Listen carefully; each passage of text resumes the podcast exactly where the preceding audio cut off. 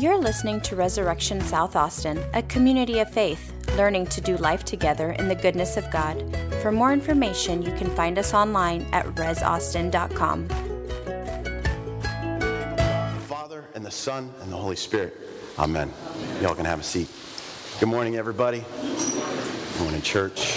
Happy fourth week, week of Eastertide. It's still rolling on, people. You know, we, we celebrated Easter once, and then we get, keep getting to celebrate the entire season that we have in Easter. Can you turn me down a little bit, Cameron? We've been walking through this entire season of Eastertide. We have been walking through, if you remember, the book of Revelation. We've been looking particularly at this Revelation of John. And we've been looking at how this story that comes to us is describing that God is making all things new in the resurrection. It's not just something that happened in the past, but there's actually these like kind of waves, these, these repercussions of the resurrection that we're still realizing today. All Things New is the series that we've been walking through. So if you're joining with us, it's a great time to be with us. Last week, uh, we talked about, Tish came up and talked about worth, and how, looking at specifically how worth, what we understand to be worth, is actually not found in our bank account, it's not found in our social status, in our jobs, or in our relationships, but worth is actually um, everything that is ascribed to the risen Jesus. Anything that's of worth is actually has something to do with him. So we look to him to understand, the risen one, to understand what real worth is. This week, we're going to carry that on. But today, we have this really beautiful um, reading in Revelation 7 that looks at all of the nations, all peoples, all tribes joining in one song in unison, standing before the throne room of God in his presence, saying this Salvation belongs to our God who is seated on the throne. Picture that. Everybody, everyone, in unison, agreeing on something. And in fact, it's this where salvation belongs, that it belongs to our God who is seated on the throne. This is what we're considering this week. This is some of the, the implications, like Origen puts it. He says that um, the, the resurrection of Christ floods the universe with divine and sanctifying waves. The future of God, where God is taking all of history to this moment where even all people say salvation belongs to our God. Those effects are even meeting us today. They're coming to us in the present. And we actually get to realize that this morning. At our house, if you're at our house at any moment during the week, usually in the mornings or right before school, um, actually, even after school, all the time. It happens at my house.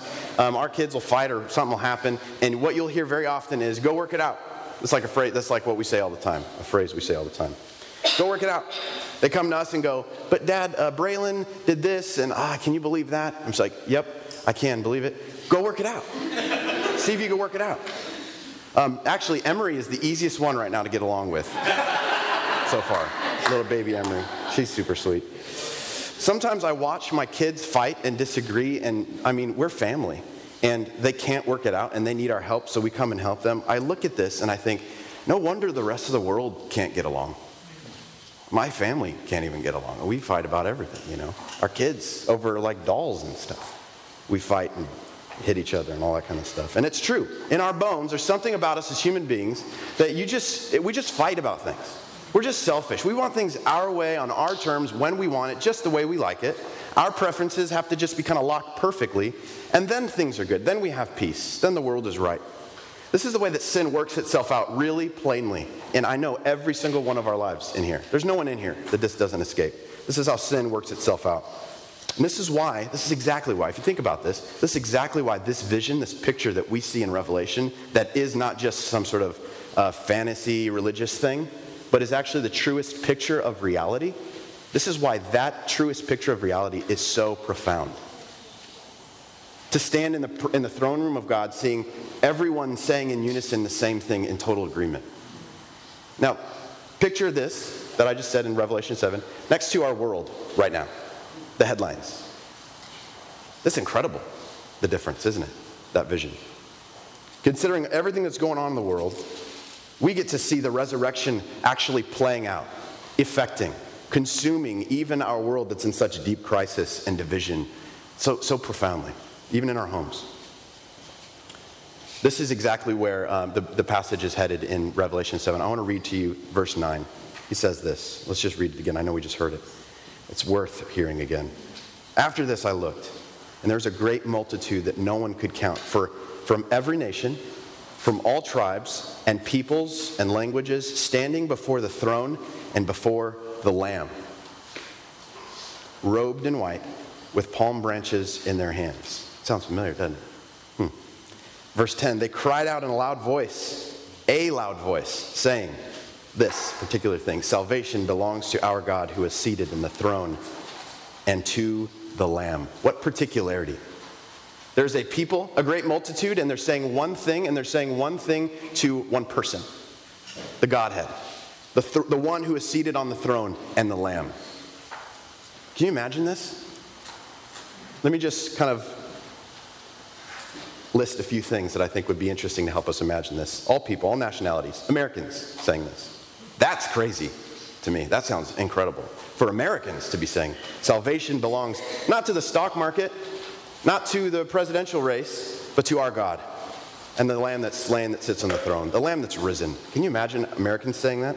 Jews and Arabs saying this, Russians, Chinese, Brazilian, North Korean, South Korean, young folks saying this, old people saying this, the rich, the poor. Can you imagine terrorists saying this? Can you imagine superpower nations and countries saying this in unison together, finding agreement on this? The unemployed, orphans, widows, politicians, even Texans. Can you guys imagine Texans saying this? In unison, salvation belongs to our God. Our God. Which God, you might ask? Well, the one seated on the throne and to the Lamb. This is the triune God that we see in Jesus Christ, the risen one, the Son. He is the, the, the uh, risen Lamb that the, the scriptures are talking about. And then it goes on. In verse 11, it says that the angels and the elders and the four living creatures, it just gets more and more fantastic. They all fall on their faces worshiping God in His presence. This is reality. Man. Let's pause there just for a second to let that sink in. So, one, one question this morning, I think, finds us. If this is true, if this is actually a picture into the way things are, the state of being, because of the resurrection and its effects in the world, that's true. How do we participate in that today? How do we get in on this reality? Said another way. Let me say it another way. And that anything less than this vision, than participating in this particular truth, is delusional. Is actually like disconnected from reality. Hmm. Even as a church at Resurrection, I know you guys love each other. I see it all the time. Even for us, who, for a bunch of folks who just really genuinely, deeply love each other. And if you're new here, we love you too. Like you're in on this, so don't worry about it. Sometimes we don't even get along like this picture. Sometimes we can't even in unison say these things together.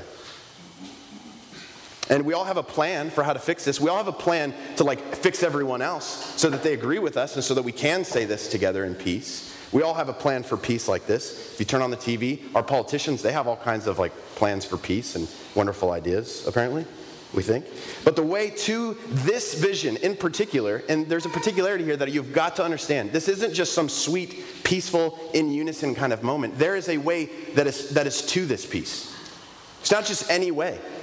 There's a reason that John says it's to the risen lamb that's sitting on the throne now. When you say the risen lamb sitting on the throne, if you've never heard of the Old Testament sacrifice of the lamb and how Jesus is the lamb of God and that he died at the cross and was later three days risen from the dead and then ascended into heaven to sit on the throne of God, none of that would make sense unless you heard that story the lamb who sits on the throne. That's unpacking that entire story for us. There is a particular way that John is suggesting to us that comes about this kind of unity, this kind of peace, this kind of all nations, all people saying one thing to one God. There is a way to this. And it looks like the suffering, death, resurrection, and ascension of Christ. That's exactly what it looks like. So, for us, as we consider what a wonderful picture this is and how we participate in this kind of reality, there's, there's like some really practical ways to get, in, get involved in this. It looks not like going through life without suffering, I'll tell you that. It looks so much like the way of the cross. It looks so much like suffering with others, bearing one another's burdens, having compassion on others, doing it just like Jesus did, in fact. The way to this kind of peace comes through a great deal of suffering. And as a community, if we're serious about participating in this reality, truest reality, then for us to get along, for us to find this kind of peace, it's going to involve us suffering with one another, not getting things our way.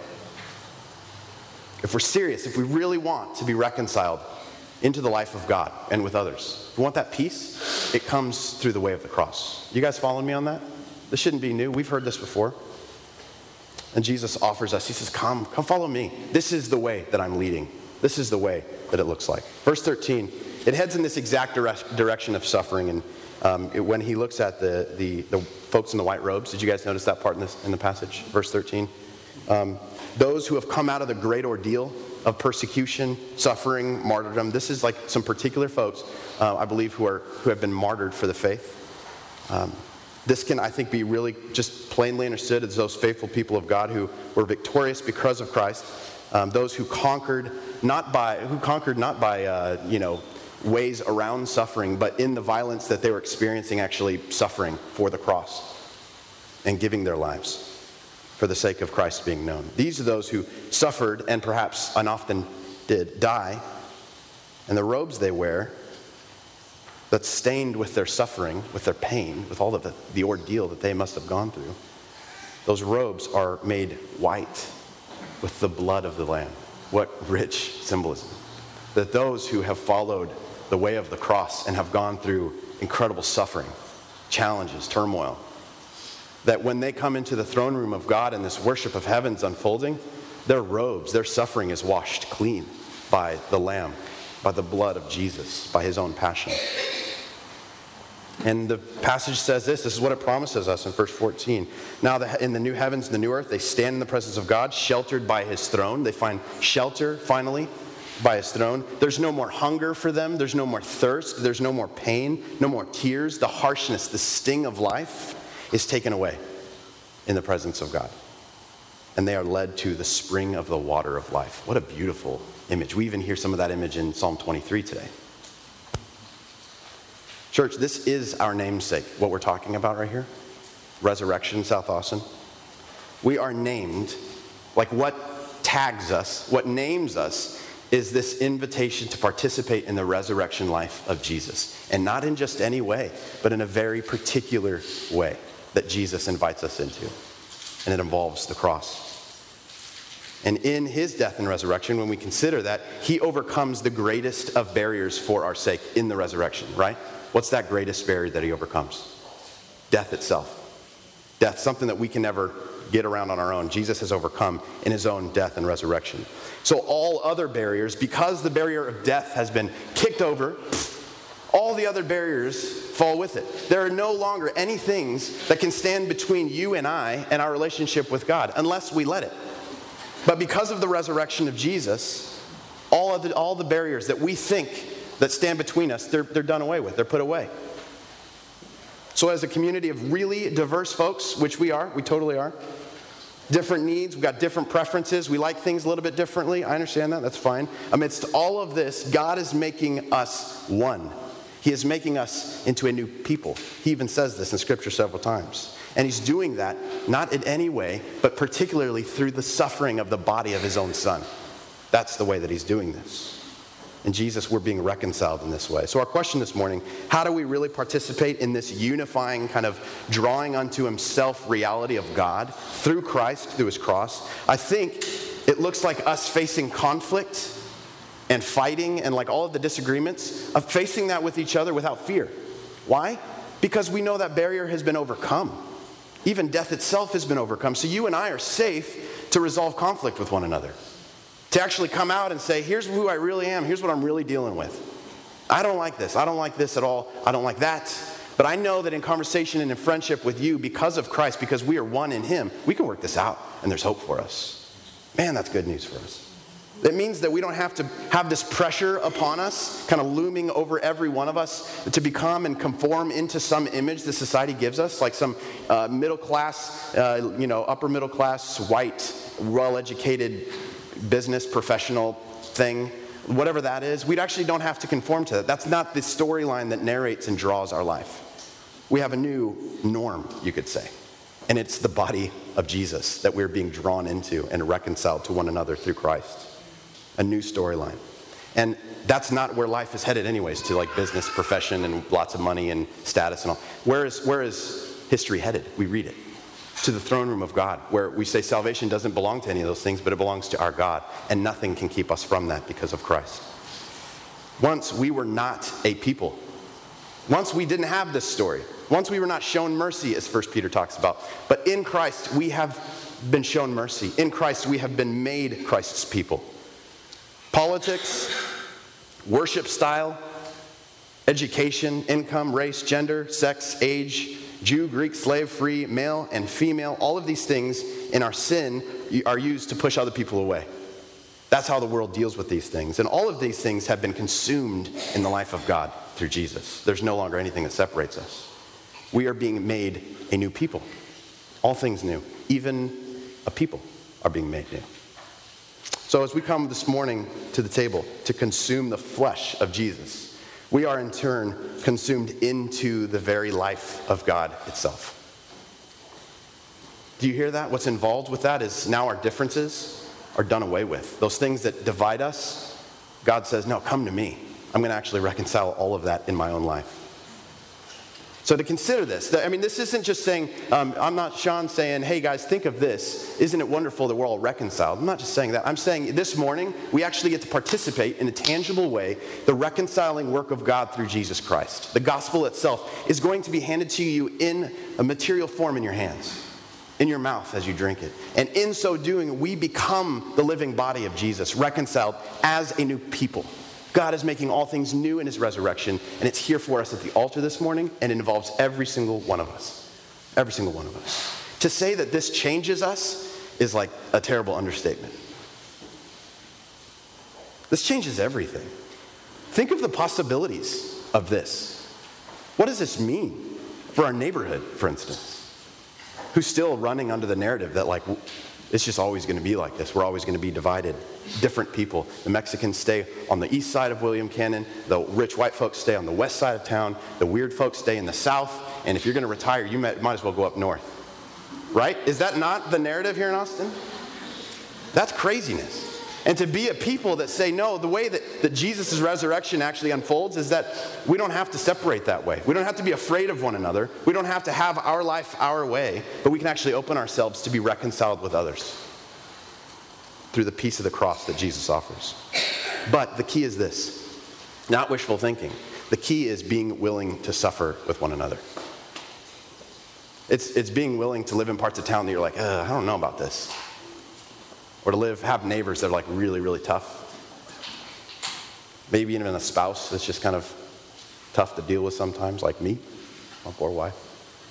Being willing to suffer and have compassion with one another. This is the invitation of the cross this morning. So beware. If you think this morning, um, you know, Sean, I know exactly who needs to hear this. Man, I wish they were here. Beware. You are the person that needs to hear this. That's you. So don't sidestep this. This is for all of us. Following Jesus, that you and I have to be willing to suffer, to have compassion with one another, to actually share life in inconvenient ways with one another. We talk about this all the time, right? Life together in the goodness of God. This is our idea of what the good life is. It's not just life on our terms, but it's actually life on God's terms. Being able to enter into that, and we do that every Sunday. But it's going to involve some inconvenience and some suffering. That should not be a surprise for us. So, church, the resurrection of Jesus changes even our community, the peoples in our neighborhood. He's making them one. No longer are we making do with uh, a life that ultimately, ultimately ends in death and division and war, because that's just normal. That's not, this is no longer the story by the resurrection. No longer are we left to those divisions that we've created amongst ourselves. Jesus Christ has overcome all of them. There's not a barrier that stands, that remains after Jesus has kicked it down in his resurrection, starting with sin and death, the barrier that puts down all barriers. So this morning, if you've had something, uh, I'm going to try and name this for us because I know we all have this. If you have something that has kept you from reconciling with another, this is the time. This is going to be just as good as any, actually. Pursue reconciliation with the confidence, not just in thought, like uh, wishful thinking, but in the hope and the confidence that Jesus has actually eliminated these barriers between us and we're safe. and we can love one another and trust one another because of Christ and through Christ. Maybe it's a really old wound. Maybe you need to ask someone for forgiveness. Maybe you need to extend mercy even when people don't really deserve it. Extend that forgiveness. Let's pray. We could pray and act on those divisions in our own neighborhood, like racism, that are still very much underway. Our socioeconomic divisions, those things need not be anymore. We can actually become neighbors in the truest sense. Jesus is making all things new, including peoples. He is making us new, He's making us His people. Let's bring all of those things that stand to divide us, even in our neighborhood today, this morning in South Austin. And let's lay them down as we come to the altar, saying, God, you are the one that we all come around and say, Salvation belongs to you, our God, the Lamb who was slain. And in you we are reconciled. We are made at peace with you. This is the invitation that we have this morning as we come to the altar. So I invite us, let's spend a moment of silence just to reflect on this and ask the Holy Spirit, what are those things that need reconciling that you're inviting me to lay down at the altar this morning? You're listening to Resurrection South Austin, a community of faith, learning to do life together in the goodness of God. For more information, you can find us online at resaustin.com.